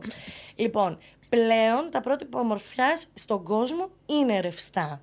Με την έννοια ότι υπάρχει θέση για όλους. Υπάρχουν target groups που ε, επιλέγουν και άλλα πράγματα που μέχρι σήμερα δεν έχουμε δει. Και υπάρχει μεγαλύτερη αποδοχή σε σχέση με τα προηγούμενα χρόνια. Τώρα, στην Ελλάδα, οι γυναίκες στη χώρα μας, στην Ελλάδα, ε, ζορίζει ακόμα. Ζορίζει γιατί υπάρχει το, το Greek style μέσα στον εκάστοτε Έλληνα άνθρωπο που για κάποιο λόγο ε, θέτουμε ως πρότυπο αυτό που μας, κάπως μας έχουν περάσει οι γονείς μας. Ακόμη και στο Πώς πρέπει να είναι ο, ο άνθρωπος που θα βρούμε για σύντροφο να έχει μια καλή δουλειά. Να είναι δηλαδή δικηγόρος, ένας γιατρός, κάτι έστω, πολιτικός μηχανικός, αν ήθελε να πάει πολυτεχνείο, κάτι. Αύριο κάτι τέτοιο. Δηλαδή, και άμα τους πεις, ε, τα έχουμε ηθοποιό, άτι καλέ. Με φτωχό. Φλαμμένη. Όταν η φτώχεια μπαίνει από την πόρτα, η ώρα φεύγει από το παράθυρο. Ε, δηλαδή, αυτά θα τα ακούσεις καθημερινά. Ε, οπότε υπάρχουν και τα στερεότυπα αυτά που είναι η ελληνική οικογένεια που ακόμη δεν έχει, δεν έχει χαθεί αυτό το, αυτό το bonding που έχουμε με τους με γονείς μας και την αντίληψη που μας έχουν χαρίσει. Παρ' όλα αυτά θεωρώ ότι, δόξα τω Θεώ, επειδή ξαμερικανιζόμαστε και πολλοί το λένε για λάθος, γιατί χάνουμε το έθνος και την α, παράδοσή μας, εδώ στο Θεώ σε κάποια πράγματα χρειάζεται και λίγο εξαμερικανισμός για να υπάρχει μεγαλύτερη αποδοχή. Δηλαδή έχει και τα καλά του η Αμερικάνικη κουλτούρα πέρα από τα καλά της, πέρα από τα κακά της. Πέρα από τι βόμβες. Ναι. Πάλι καλά. Όχι, ε, εννοώ ναι, όσον ναι, ναι αφορά ναι, ναι, το κοινωνικό πλαίσιο. Αυτό το κατάλαβα, γιατί στην Αμερική... Μεγαλύτερη αποδοχή σε εθνικότητες, σε ναι. θρησκείες, ε, στη διαφορετικότητα, θα το πω. Πιστεύεις ότι είναι ειλικρινές το body positivity Ούτε στην πράξη και όχι... Ούτε καν. Ναι. Ούτε καν. Ε, εννοείς αυτό που γίνεται τώρα; Ναι, είναι για το political correctness περισσότερο ή υπάρχει όντως. Ε... Όχι. Εγώ γνωρίζω άτομο ε, γνωστό γι' αυτό ε, που αισθανίζεται αυτή την άποψη και την προβάλλει και είναι plus size που δεν αισθάνεται πάρα πολύ καλά με τον εαυτό του. Έως και καθόλου, έως σε επίπεδο αηδίας. Ε, και δεν ε, είναι ειλικρινές το body positivity. Άμα είναι εγώ να βάλω το hashtag μου και να έχω αυτό το, αυτή τη στάση ζωής και body positivity, ενώ μετά θα γυρίσω στο σπίτι μου και θα κλαίω, ένα για έτσι να μας, τι να το κάνεις. Πραγματικά. Ναι, αλλά ξέρεις τι όμως, έχουν περαστεί τόσο πολύ από την κοινωνία κάποια πράγματα που θεωρώ ότι έστω και η προσπάθεια του να πας προς το body positivity είναι πολύ δύσκολη. Είναι ένας δύσκολος δρόμος προς τα εκεί. Γιατί όσο και να το πιστεύεις και να το θες και και και, όταν βλέπεις ότι στην τηλεόραση και στα μίντια γενικότερα είναι οι μουνάρες με το, που είναι 50 κιλά με τις κολάρες και Δεν τα... Δεν διαφωνώ με αυτό. Εγώ αυτό που είπα, με ναι. το παράδειγμα που έδωσα ενός ανθρώπου που δεν αγαπά το σώμα του αλλά προβάλλει ότι το υπεραγαπά ε, το έβαλα ναι. ως προς, τον, προς την υποκριτικότητα. Γιατί μη σου πω και η τοξική θετικότητα πολλές φορές. Δηλαδή το «Α, μ' αγαπώ, είμαι τέλεια», το ένα τ' άλλο. Ενώ από μέσα σου κλαις κιόλας. Ε, είναι ενοχλητική για τον άλλον ως προς το γεγονός ότι λέει «Καλά ρε μαλάκα, εγώ δεν με αγαπώ τόσο». Δηλαδή, όντως με δέχομαι, αλλά δεν με αγαπώ τόσο. Μήπως εγώ έχω λάθος. και σε βάζει σε μια διαδικασία να σκεφτείς ότι μάλλον εγώ κάτι δεν κάνω σωστά. Καλά, Χάνουμε τη φυσικότητα των πραγμάτων. Σίγουρα υπάρχει το body positivity. Σίγουρα μπορώ να σου πω ότι εγώ αισθάνομαι καλά αυτή τη στιγμή που κάθομαι σε αυτόν τον καναπέ και έχει μου βιάσει το πόδι μου μια κοπή, ας πούμε, και δεν είναι ωραίο το πλάνο μου, γιατί κάθομαι έτσι. Αλλά ε, θα σου πω ότι υπάρχουν και φορές που μπορεί να πω μαλάκα δεν μου στρώνει αυτό, μαλακία ξέρω εγώ. Κατάλαβες. Αλλά υπάρχουν και φορές που θα βγω έξω και θα πω εγώ είμαι και καμιά άλλη και έλα πάρτο, ας πούμε. Έλα, ε, ο εκάστοτε μπούλι, έλα με την όπισθεν, π.χ. Ε, αυτό είναι το φυσιολογικό. Και, κάνουμε τα πλάσα άτομα να φαίνονται κάτι ξεχωριστό από έναν ε, φυσιολογικό με τα στερεότυπα άνθρωπο. Όπως και εσύ θα έχεις τις ανασφάλειές σου, όπως και εσύ θα έχεις τα υπερφαγικά σου επεισόδια. Μόνο υπερφαγικά επεισόδια έχω, αγάπη μου. Ναι, δηλαδή δεν μπορώ να καταλάβω γιατί μας βάζουμε σε μια τέτοια θέση ότι είμαστε κάτι ξέχωρο. σα ίσα το να δώσουμε να καταλάβει κάποιος ότι είμαστε ακριβώς οι ίδιοι άνθρωποι με τις ίδιες συνήθειες, με τις ίδιες αμφιβολίες για τον εαυτό μας, αλλά και με τον ίδιο δυναμισμό, είναι αυτό που θα μας κάνει εν τέλει να γίνουμε ένα και να δώσουμε μια πιο φυσιολογική α, έκφανση στη δική μας κοινότητα, πάλι εντός πολλών εισαγωγικών, αλλά μερίδα ανθρώπων. Θέλω να, να είναι φυσιολογικό κάποιος ε, να, θεωρεί, να είναι plus size και να θεωρούμε όλοι ότι έχει την ίδια ζωή με μένα. Δηλαδή, Μα είναι δεν... ακριβώς το ίδιο πράγμα. την ίδια ζωή, τις ίδιες ικανότητες. Εγώ δεν μπορώ αυτό που σε μια δουλειά θα κρίνουν το αν έχεις παραπάνω κιλά για το αν θα σε προσλάβουν ή όχι. Πέραν για το εμφανισιακό κομμάτι, μπορεί να, να κρίνουν και το ψυχολογικό κομμάτι. Δηλαδή να πούνε, γιατί υπάρχουν και κάποιες εταιρείες, δεν, δεν μου έχει τύχει εμένα προσωπικά, αλλά έχω ακούσει ότι μπορεί να κρίνουν και το ψυχολογικό σου προφίλ από την εμφάνισή σου. Δηλαδή να πει έχει πολλά υπερφαγικά επεισόδια, άρα μπορεί να είναι αγχωτική, άρα δεν μπορεί να ανταπεξέλθει στο δικό μας ε, περιβάλλον επαγγελματικό. Που στην ουσία εγώ απλά να έχω πάρα πολύ κακό μεταβολισμό και να ναι. υποφέρω με θηροειδή και να είμαι το πιο chill άτομο που υπάρχει στον κόσμο και να σου βγάζω δουλειά για 10 άτομα, ας πούμε. Αλλά όχι, θα μπουν στη διαδικασία να προκρίνουν. Άμα τους βάλουμε να δουν πώς είναι η ζωή μου και πώς είναι η ζωή σου, μπορεί να πούνε πω, αυτή η ζωή που τα βάζει ρε μαλάκα. Και άλλοι δεν τρώει, ας πούμε, π.χ. Γιατί υπάρχουν στιγμές που θα το πούνε σίγουρα αυτό. Θα το πούνε σίγουρα αυτό. Ναι. Όντως. Το ξέρω. Πιστεύεις ότι η Ελλάδα είναι χοντροφοβική; Όχο, όχο. Λες και κάποιος από το σπίτι παρήγαγε καθημερινά στο, σε κάθε ελληνικό σπίτι αστεία με χοντρούς. Μαλάκα. Πολύ χοντροφοβία και μάλιστα από άντρες ακόμη πιο πολύ. Στις γυναίκες υπάρχει μια κάποια ενσυναίσθηση. Καλά, όταν ακούω γυναίκα να λέει την άλλη χοντρή, θέλω να τσαπίσω. Θέλω να τσαπίσω γιατί δεν υπάρχει αλληλεγγύη. σε 10 χρόνια από σήμερα μετά που θα κάνει παιδί, πάω να την κοροϊδέψω εγώ. Δηλαδή πώς είναι. Δεν μπορώ, ρε φίλε. Όταν, όταν στον οργανισμό σου υπάρχει προδιάθεση για παχυσαρκία, γιατί είσαι γυναίκα και κάποια στιγμή οι λιποαποθήκες σου είναι διαφορετικές από ενό άντρα. Είναι και, λογικό γιατί πρέπει να προστατεύεις κάπως το παιδί σου ναι. όταν είσαι έγκυος, οπότε παίρνεις και παραπάνω κιλά για να είσαι ναι. ναι. Ε, ρε, πούς, μου θα έρθεις σε αυτή τη θέση. Δεν χρειάζεται να κρίνεις. Μια κάποια συνέστηση. Και ότι υπάρχει ιδιαίτερη χοντροφοβία στους ε, άντρες, γιατί οι πατεράδες τους λένε Άντε με αυτή τη χοντρή θα πα, ξέρω εγώ. Κοίτα, ε, πολύ κλασικό. Κοίτα, εγώ που έχω καταλήξει με τη μάνα στη φοράδα, έτσι πώς έχει γίνει. Πάνε με τα μελανούρια να πηγαίνει, τα αδύνατα, τα ωραία με το κορμάκι. Αυτά που λέω, συγχαθήκατε ήδη. Ε, εγώ, εγώ τα έχω ακούσει χιλιάδες φορές. Χιλιάδες φορές. Άρα γιατί... αυτή η πατριαρχία στην. Ε, έχει συμβάλει η πατριαρχία στην κοντροφοβική ναι. κοινωνία που ζούμε. Πάρα πολύ. Τι εννοείς, Όλοι μας έχουμε μέσα μας εσωτερικευμένη πατριαρχία και δεν μπορούμε να το αποφύγουμε. Καλό είναι όμως να υπάρχει μια κάποια αυτογνωσία, να το αντιλαμβανόμαστε και να το κόβουμε μαχαίρι όταν νιώθουμε ότι πάμε να το κάνουμε. Γιατί δεν σου έχει τύχει ένα πολλές φορές να, να σκεφτείς κάτι από μέσα και να πεις Μαλάκα, τι σκέφτηκα, ξέρω εγώ. Καλά, ναι. Ότι είναι άσχημο αυτό που σκέφτηκα. Πρέπει λίγο να το απορροφήσω αλλιώς.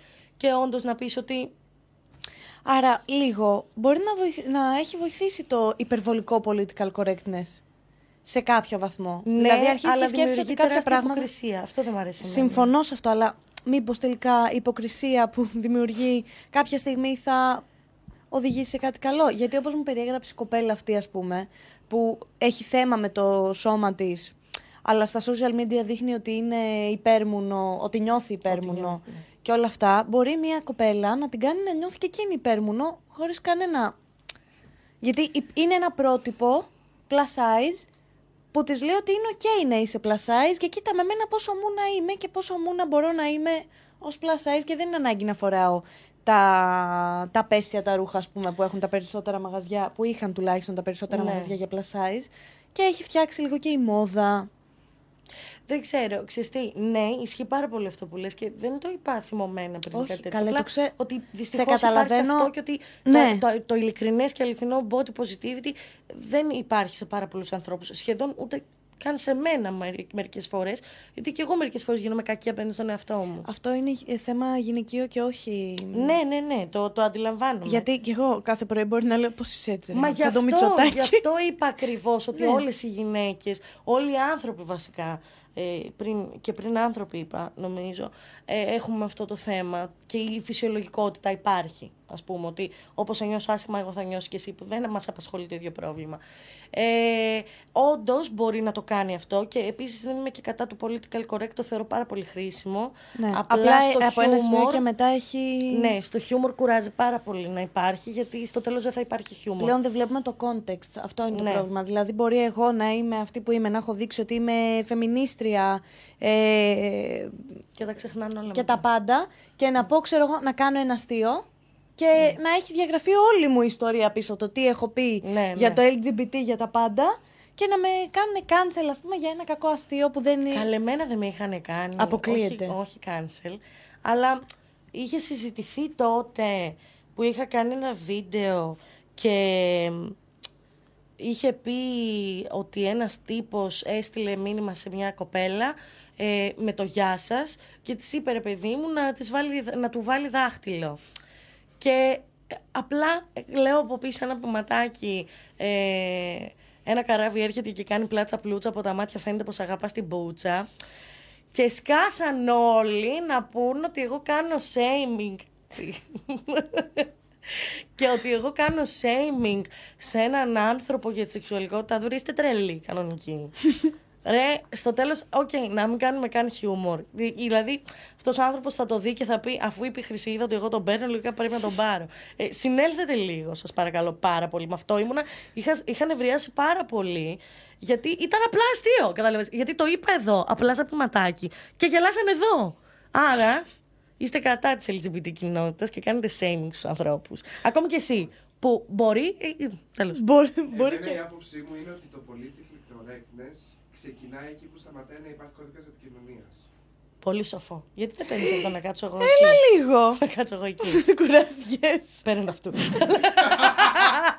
Σου έχει τύχει ποτέ περιστατικό χοντροφοβίας; Πώς ορίζεις τη χοντροφοβία, Γιατί το να μου πει κάποιος ε, συγγενής, άντε βρε μαμάκα, χάσει κανένα κιλάκι, για σένα το λέω. Δεν το θεωρώ χοντροφοβικό, το θεωρώ ενοχλητικό. Mm. Και ότι δεν τη παρούσει. Ε, αλλά η αλήθεια είναι, και δεν το έχω πει νομίζω αυτό, αλλά δεν λέω καθόλου ψέματα, real, δεν έχει τύχει να φάω bullying πέραν από μέλη της οικογένειάς μου. Δηλαδή πέραν από τη γιαγιά μου και τον παππού μου, δεν έχω φάει bullying ποτέ στη ζωή μου. Από κανέναν. Αυτό είναι τρελό. Αυτό είναι πολύ τρελό και πολλές φορές έχω μπει στη διαδικασία να σκεφτώ που οφείλονταν. Σίγουρα οφείλονταν στο ότι εγώ, σαν άνθρωπος, δεν σηκώνω πολλά πολλά και το κάνω από μικρό παιδί αυτό το πράγμα. Αλλά οφείλεται και το γεγονός ότι έχω μεγαλώσει σε μικρές πόλεις. Σε μικρές πόλεις, επαρχία, δεν γίνεται τόσο έντονο αυτό το πράγμα. Πρώτα απ' όλα γιατί υπάρχει η ντροπή το ότι εγώ ξέρω τη μάνα σου και εσύ τη δική μου. Οπότε, αν εσύ, σαν ζωή στο δημοτικό, ε, με κάνεις να νιώθω άσχημα, αύριο μεθαύριο η μάνα σου που ξέρει τη μάνα μου θα γίνουν κόλλος. Κατάλαβε. Ναι. Γιατί υπάρχει το. Γιωργάκια, άμα το ξάπει αυτό, σε έκαμε στο πατώθρο και σου με, την, με την παντόφλα. Ε, δεν θα με κάνεις εσύ ρεζίλη στην γειτονιά. Υπάρχει αυτό το mindset, οπότε θεωρώ ότι και αυτό έπαιξε ένα τεράστιο ρόλο στην αποφυγή του bullying, αλλά και ότι ε, σαν παιδιά αγαπιόμασταν πάρα πολύ σε όλα τα σχολεία που έχω πάει και σε όλες τις. γιατί έχω αλλάξει δύο πόλεις. Ε, αγαπιόμασταν πάρα πολύ σαν παιδιά. Στο YouTube Δυο προφίλ μου σχολιάζουν η ζωή. Δεν, δεν να δούμε αν είναι τα ίδια που σχολιάζουν και σε μένα. Όχι. Λοιπόν, είναι οι μόνοι άνθρωποι που έχουν πει πολύ αρνητικά γιατί το να κάνεις μια αρνητική κριτική στο ότι δεν μου άρεσε αυτό ε, πραγματικά δεν με πειράζει κάτι τέτοιο και ούτε θα το σβήσω ούτε τίποτα. Θα το δεχτώ και θα το απαντήσω και πολύ πιθανό να είναι και κάτι που ε, στέκει και μπορεί να το διορθώσω κιόλας. Αλλά το να κάνεις ψεύτικο προφίλ κάργα ψεύτικα όνομα. Τύπου το προφίλ έχει δημιουργηθεί μια μέρα πριν και εσύ μου το σχολιάζει σήμερα. και να βάζεις ε, στοιχεία της ζωής μου αληθή με ψεύτικες ε, κατηγορίες είναι pathetic. Υπάρχουν δύο-τρία... Δεν ξέρω. Υπάρχουν δύο ή τρία άτομα, δεν ξέρω πόσα μπορεί να είναι, πολύ λίγα σίγουρα, που δημιουργούν συνέχεια ένα ψεύτικο προφίλ και μου σχολιάζουν με αληθινά στοιχεία της ζωής μου και ψεύτικες κατηγορίες τύπου για να, με, για να σπηλώσουν ας πούμε, το όνομά μου με κάποιο τρόπο, έστω και όση ώρα μπορεί να μείνει αυτό το κείμενο α, στο YouTube. Τύπου έχουν γυρίσει και έχουν πει ε, εσύ μιλάς για σεξουαλική αποδοχή που έβγαινε στα πάρκα της Έδεσας, αληθινή πληροφορία, ότι πάρκα της Έδεσας, και okay, παιδί έχω βγει, και φώναζες όλο τον κόσμο αδελφή. Και ξέρω εγώ, ε, οι φίλοι μου είναι αποκλειστικά γκέι, ξέρω εγώ. Και ποιον θα μπορούσα να φωνάξω. και με ποιον ήμουν για να τους φωνάξω όλους.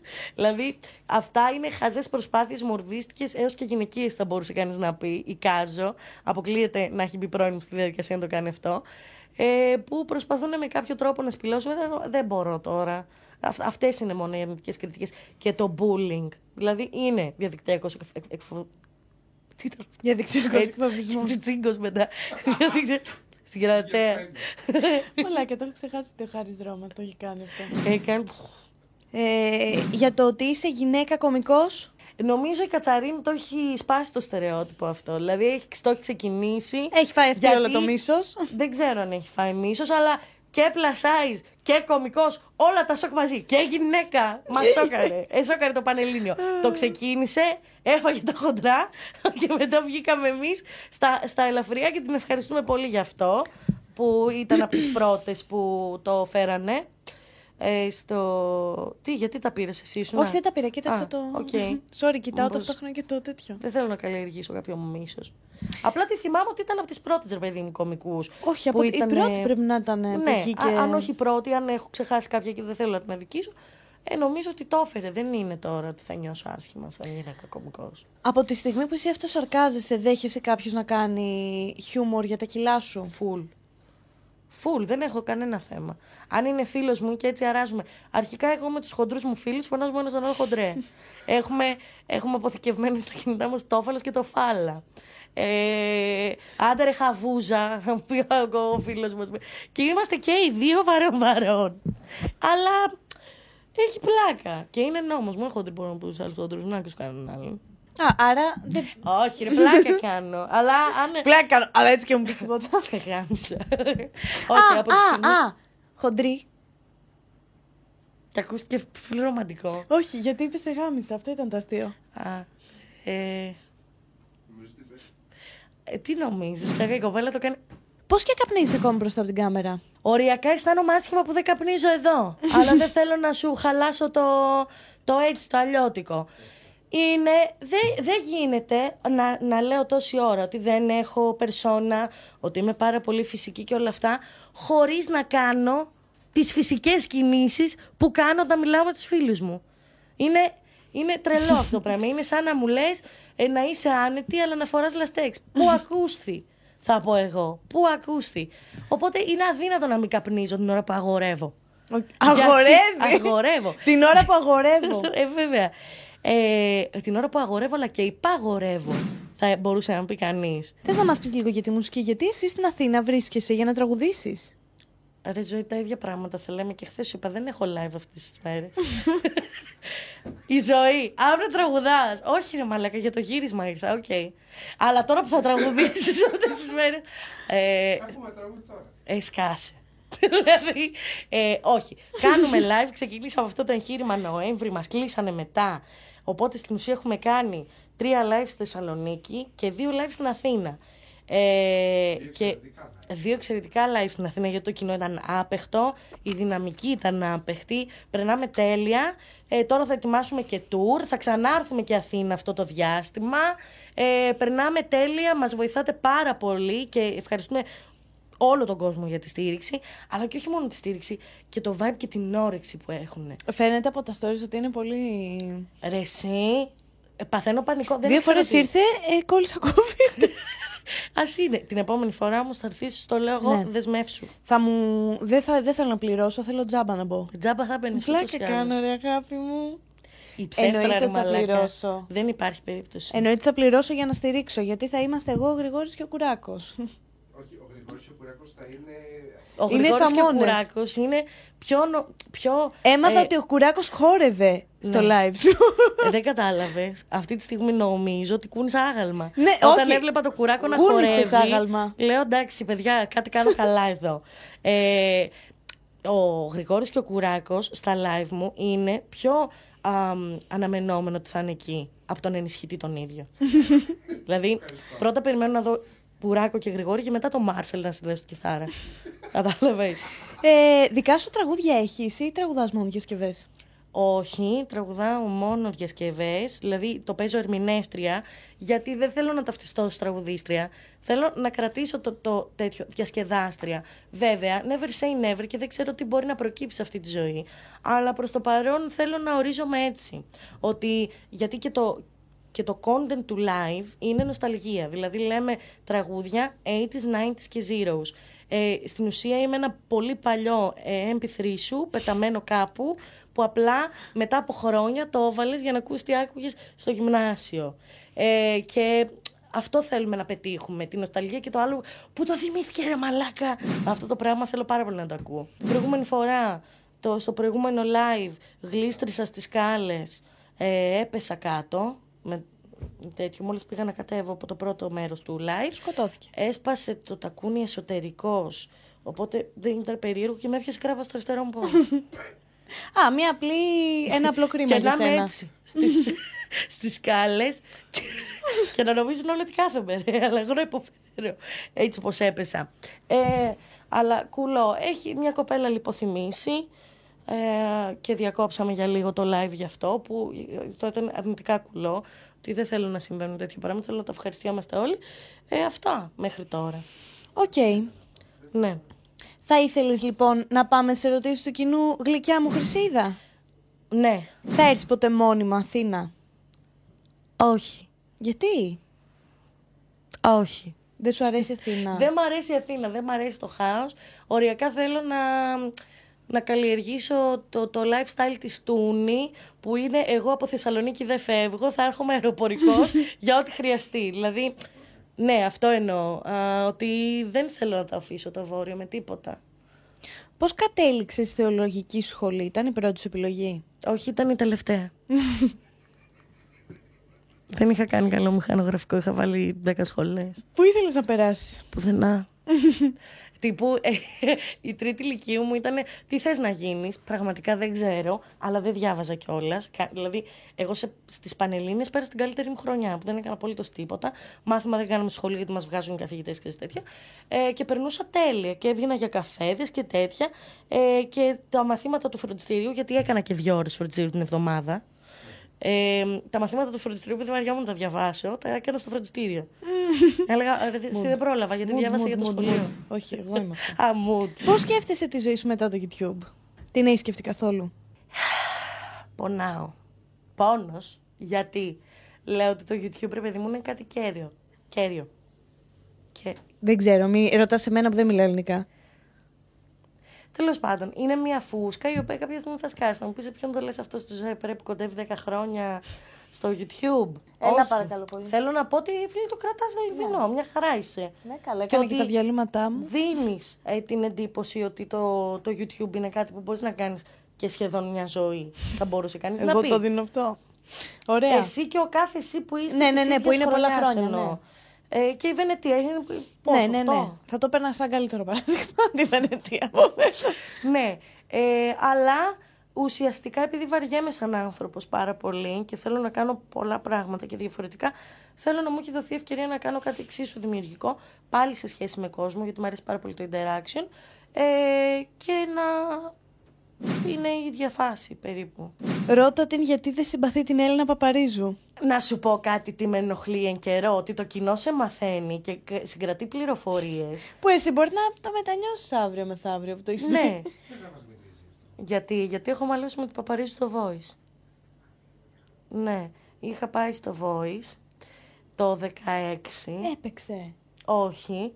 Γιατί, γιατί δεν ξέρω αν πρέπει να το πω. Πες. Λες, Πες το και μετά πλήρωσε εσύ, άμα θέλεις, τα συμβόλαια που έχεις υπογράψει. Ε, ναι. Δεν ισχύουν μετά από τόσα χρόνια. Ωραία, πρώτη φορά θα το πω στα χρονικά στο κρίμα της Ζωέ Πρέ ότι α, μου είχε βάλει παραγωγή ένα τραγούδι της Britney Spears να πω το Oops I Did It Again και τους λέω ρε μαλάκες είστε σοβαροί γιατί εντάξει τα παιδιά της παραγωγής ήταν μικρά παιδιά Ναι. που ναι. Λέω είστε σοβαροί δηλαδή τι, τι θα πω δεν είναι όχι εμείς αυτό πιστεύουμε ότι είναι στις φωνητικές σου κανόνες και αυτό λέω «Πού είστε;» άμα μου φέρετε ένα κόκκινο λαστέξ ολόσωμο θα το πω Τέλος πάντων με πολύ βαριά καρδιά το Σου λέω έφεραν. Ωραία. Ράβανε ο, 25 μάστορες και 60 μαθητάδες το τόπι το λαστέξ για να μου κάνουν εμένα στολή. Λοιπόν, ε, και εν τέλει με πολύ βαριά καρδιά το λέω και δεν γυρνάει κανένας. Ψυχανεμίστηκα εγώ και κάποια σκηνικούλικα που κάποιοι γνωριζόντουσαν, όχι μεταξύ τους, αλλά με την παραγωγή αυτά δεν μου άρεσαν πάρα πολύ. Ε, και μου γυρνάει από παρέα και μου λέει: Δεν έχω να σου προσάψω κάτι. Πέρα από το δύο το είπες pop. Και της λέω: ε, Μα αφού δεν τραγουδάω pop. Και σε εκείνη την. ε, Α, και με ρωτάει μετά. Και γιατί διάλεξες αυτό το τραγούδι; Σε αυτή την περίπτωση, συνήθως λένε την κλασική φράση: Ήθελα να ξεπεράσω τον εαυτό μου. Που αρχίδια δεν έχει καμία διάθεση να τον ξεπεράσω. Ε, και τους λέω: Απλά δεν έδωσα αυτή την απάντηση και είπα: Μα εσείς μου το βάλατε. Και μου λέει ποιοι εμείς; Ε, της λέω η παραγωγή. Και προσπάθησε λίγο ρε παιδί μου στην κάμερα να το κάνει λίγο πιο. επειδή ένιωσε άβολα. ε, να γελάσουμε και όχι δεν είναι έτσι και εμείς θέλουμε. Α, και γι' τι αυτό δεν θέλουμε. έπαιξες. Δεν έπαιξα γι' αυτό και μετά ανέβηκε πάνω στη σκηνή για να μου υποδείξει πώς έπρεπε να το πω. Και αρχίζει να τραγουδάει Παπαρίζου το τραγούδι που τραγουδούσα εγώ πριν λίγο. Ε, και βάζουν το κοινό να χτυπάει παλαμάκια, γιατί σε αυτές τις περιπτώσεις βάζουν το κοινό να χτυπάει παλαμάκια. Και ήταν ότι πιο άβολο έχω ζήσει. Και εγώ απλά κάθομαι δίπλα έτσι. Και να λέω δεν μπορεί να το ζω αυτό. Και εγώ 18 χρονών σκατώ Άθλιο, έτσι. άθλιο, άθλιο. Ε, και αυτό, γι' αυτό δεν τη συμπαθώ, γιατί είναι αυτό το αλογίσιο, το χαμόγελο, το για όλα είναι τέλεια. Και, ε, αν κάτι δεν μπορώ έχω σε αυτή τη ζωή, είναι το φαίνεστε. Και αναγκαστικό να το έχεις όταν δουλεύεις στην τηλεόραση και όταν είσαι στο χώρο του θεάματος. Αλλά εκείνη τη στιγμή εμένα με έκανε να νιώσω άσχημα, ρε φίλε. Και ήταν ένα πολύ κομβικό σημείο για μένα, γιατί εκτέθηκα. Ήταν η πρώτη μου φορά που εκτέθηκα σε τόσο κόσμο μπροστά και είχα τόσο άγχος και δεν χρειαζόταν να γίνει όλο αυτό. Συμφωνώ. Ε, Παρ' όλα αυτά, μια χαρά ήταν φιλόξενη και όλη η παραγωγή και όλοι οι άνθρωποι εκεί πέρα. Και εννοείται και η κριτική επιτροπή και ο Καπουτζίδη ήταν απίστευτοι. Απλά αυτό το, το, το γεγονός λειτουργήσε λίγο και σαν ψυχικό τραύμα ε, στο μυαλό μου που έγινε με την Παπαρίζου, την οποία προφανώς και τη γυναίκα δεν τη γνωρίζω για να λέω τι. Ναι. Ξέρω εγώ, αλλά ήταν κάτι που με ενόχλησε τότε. Μίτσο, πόσο γράφουμε; Δυο Ωραία, πόσο ώρες θα μοντάρω απαλές. πάλι, ρε μπούστι. Δυο Ωραία, ώρες απαλές. αυτό ήταν το κρίμα χσίδα. Εύχομαι να σου άρεσε τα Κάτσε, παιδιά τέλεια. γιατί Κάντε like και subscribe. Είσαι σοβαρή. Δώσε λίγο στο χαιρετισμό.